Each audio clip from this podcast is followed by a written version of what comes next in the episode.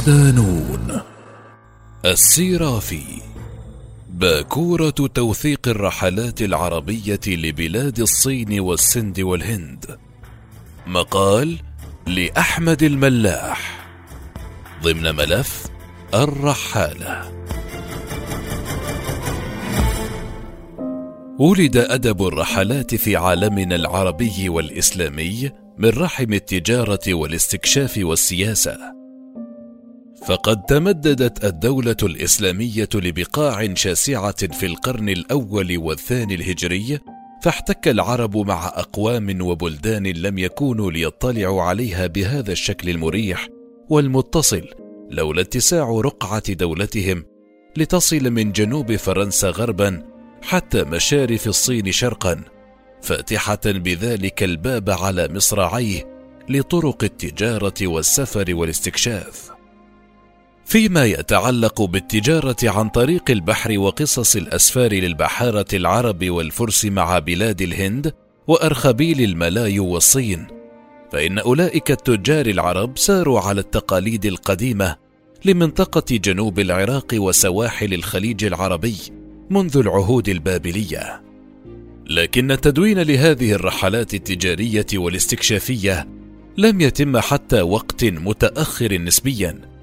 وتعتبر رحلة السرافي التي دونت في القرن الثالث الهجري من أقدم المخطوطات التي وصلتنا عن أدب الرحلات العربي رغم وجود رحالة سبقوا سليمان السرافي كالرحالة أبو عبيدة عبد الله بن القاسم العماني والنضر بن ميمون الذي عاش بالبصرة وانطلق منها للصين. لكننا لم نعرف أي تفاصيل عن رحلاتهم لكن رحلة السرافي وثقت لتكون وثيقة مهمة جدا في أدب الرحلات العربي فما هذه الرحلة ومن هو السرافي؟ من هو السرافي؟ في القرن الثالث الهجري قرر التاجر سليمان السرافي أن يروي تفاصيل رحلته التي خاضها في بلاد السند والهند والصين فأقدم المؤرخ الجغرافي أبو زيد السرافي وهو شخص مختلف عن سليمان متخصص بالجغرافيا عن توثيقها لاحقا وترتيبها ومحص روايتها وأضاف إليها معلومات كثيرة عن الصين تلقاها من رفيق سليمان في السفر وهو ابن وهب القرشي البصري. وأطلق على الكتاب عنوان أخبار الصين والهند. نحن لا نعرف الكثير عن سليمان السرافي غير أنه رحالة وتاجر عربي عراقي ولد بسيراف ثم انتقل للعيش في البصرة ولقب بالسرافي نسبة لسيراف وهو ميناء مشهور في العصر العباسي. ودون وصفا لرحلاته للصين والهند سنة 237 هجرية. وقد محص ما ورد عنه وتابع خطواته على ضوء الخرائط الحديثة المستشرق الفرنسي فيرن فوجدها من حيث الدقة والأمانة العلمية بمكانة تذكر له يقول هو خير مثال للتجار العرب والفرس الذين توجهوا إلى الصين. المخطوطة الفريدة لهذا الكتاب محفوظة بمكتبة باريس الأهلية. لكن عبث الناسخ بهذه المخطوطة أربك المطلعين عليها. فقد وضع لها مقدمة لا تتفق مع محتوى الكتاب وزاد الطين بلة أن اختار لها عنوانا بعيدا جدا عن المضمون وهو سلسلة التواريخ. على كل حال تم طباعة الكتاب مترجما للفرنسية عام 1811 ميلاديا ويحمل ذات العنوان الذي وضعه الناسخ وطبعه بالعربية تحت عنوان رحلة السرافي المجمع الثقافي في أبو ظبي سنة 1999 أهمية رحلة السرافي يمكن القول إن كتاب رحلة السرافي دليل علمي لكل التجار العرب الراغبين بالتجارة مع الصين عبر البحر فهو يوثق الطريق البحري من البصرة أقصى جنوب العراق لسراف مسقط رأس سليمان وصولا لمسقط في أقصى الخليج العربي ومنها إلى الجزر والبحار والبلدان الواقعة على الطريق وصولا إلى الصين. وصف السرافي المسافات بين الموانئ وطرق التزود بالمياه الصالحة للشرب التي كانت أحد أهم متطلبات السفر الذي كان يستمر لأربعة أشهر من مسقط للصين. ولم يقتصر سليمان في وصفه على ذكر المراحل وتقدير المسافات بالأيام وأحيانا الفراسخ بل ترك أيضا وصفا حيا للسواحل والجزر والموانئ المختلفة والمدن وسكانها والمحاصيل والمنتجات وسلع التجارة.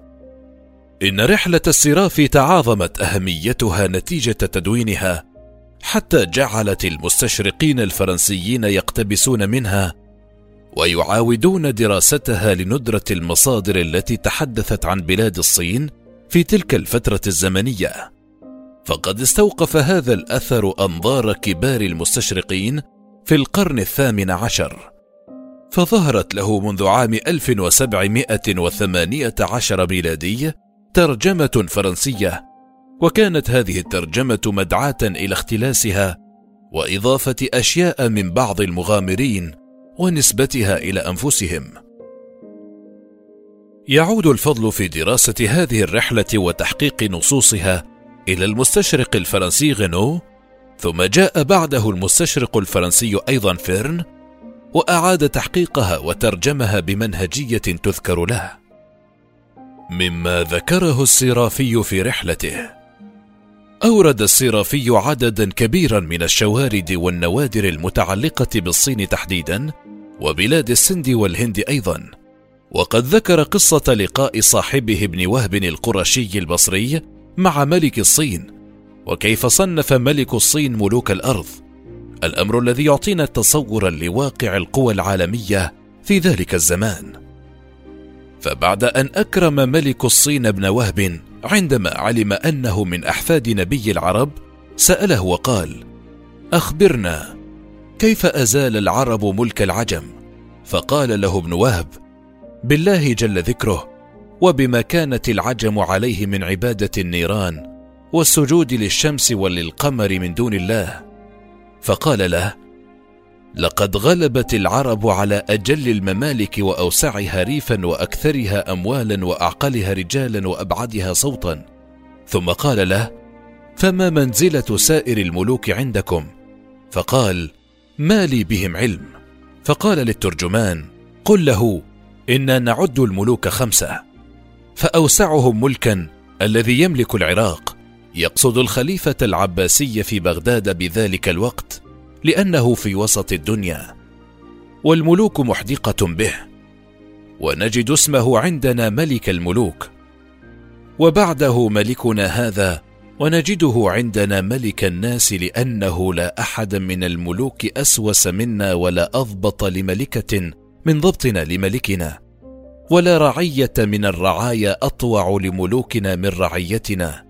فنحن ملوك الناس ومن بعدنا ملك السباع وهو ملك الترك الذي يلينا وبعدهم ملك الفيلة وهو ملك الهند. ونجد عندنا ملك الحكمة لأن أصلها منهم وبعده ملك الروم وهو عندنا ملك الرجال لأنه ليس في الأرض أتم خلقا من رجاله ولا أحسن وجوها. فهؤلاء أعيان الملوك والباقون دونهم. ومن عجائب ما ذكره السرافي عن لقاء ابن وهب بملك الصين أن الأخير أمر بإخراج رسوم للأنبياء ليختبر هل يميز صورة النبي محمد من بين صور الأنبياء عليهم السلام. وإليكم تفاصيل الحوار كما نقله السرافي عن لسان أبي وهب نصا.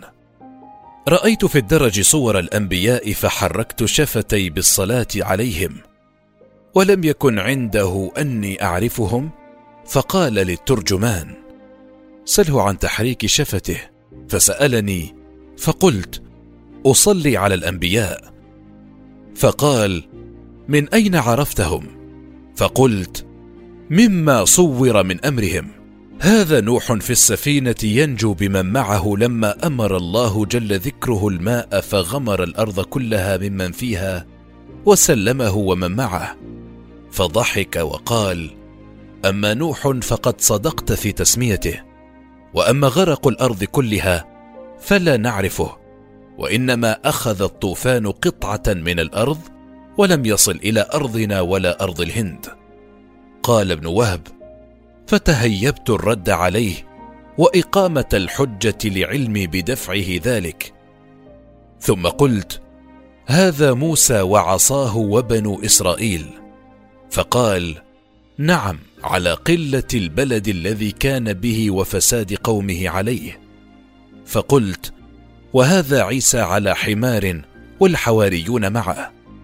فقال لقد كان قصير المدة إنما كان أمره يزيد على ثلاثين شهرا شيئا يسيرا وعدد من أمر سائر الأنبياء ما اقتصرنا على ذكر بعضه.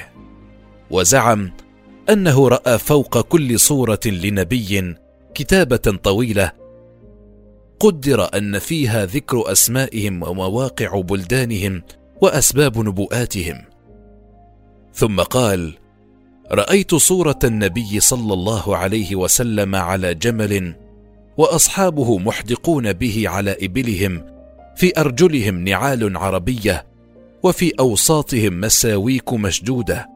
فبكيت فقال للترجمان سله عن بكائه. فقلت هذا نبينا وسيدنا وابن عمي عليه السلام. فقال صدقت؟ لقد ملك هو وقومه أجل الممالك إلا أنه لم يعاين ما ملك وإنما عاينه من بعده. وغريب ما ذكر سليمان التاجر أن هناك ديوانا في الصين خاص بالزواني وكيف أن أي امرأة تريد امتهان البغاء تكتب نسبها وحليتها وموضع منزلها وتثبت في ديوان الزواني وتجعل في عنقها خيطا فيه خاتم من نحاس مطبوع بخاتم الملك ويدفع إليها منشور يذكر فيه دخولها في جملة الزواني وأن عليها لبيت المال في كل سنة كذا وكذا فلسا وأن من تزوجها فعليه القتل فتؤدي في كل سنة ما عليها ويزول الإنكار عنها. ووصف السيرافي أن البحار متصلة من الصين حتى الشام استدل على هذه المقولة بأن بقايا السفن العربية المدمرة في بحار الصين كان يحملها الماء لتدور الأرض وتقذف في سواحل الشام وهذا ما حمله على هذا الاستنتاج. ويعد سليمان السيرافي أول مؤلف غير صيني أشار إلى الشاي وذلك حين ذكر أن ملك الصين يحتفظ لنفسه بالدخل الناتج من محاجر الملح ثم من نوع من العشب يشربه الصينيون مع الماء الساخن وهو يبيع منه الشيء الوفير ويسميه أهل الصين ساخ. ولم يختم السيرافي كتاب رحلاته بما أورده عن السند والهند والصين والبحار وإنما أكمل التفاصيل ثانية عن البحر الأحمر وميناء مدينة جدة الذي كان يفضل أغلب التجار العرب إنزال بضائعهم فيه لتقلل مصر عن طريق قوارب خاصة تعرف طرق السير في البحر الأحمر الذي اعتبره السرافي بحرا موحشا لا يمكن السير فيه ليلا لكثرة الشعب المرجانية والصخور على ضفافه. كما تطرق السرافي للمدن الواقعة تحت حكم الزنكيين في ذلك الزمان بداية من حلب وحماة وحمص ودمشق وبنياس وبصرة وعمان وبعلبك وختاما بحران. ولم يسهب في ذكرها بل اقتصر على تدوين حجم كل مدينة وأبوابها. ختاما فإن أعظم ما يمكن تعلمه من رحلة السرافي هو أهمية التدوين الذي يجعل الرحلة خالدة وفائدتها غزيرة ليس فقط للمعاصرين وإنما للذين من بعدهم. فكلمات الصراف التي دونها عن الصين تعتبر من أعظم المصادر الأجنبية للدارسين في علم الصينيات التي أرخت تفاصيل كثيرة في وقت لم يكتب فيه إلا القليل عن تلك البلدان.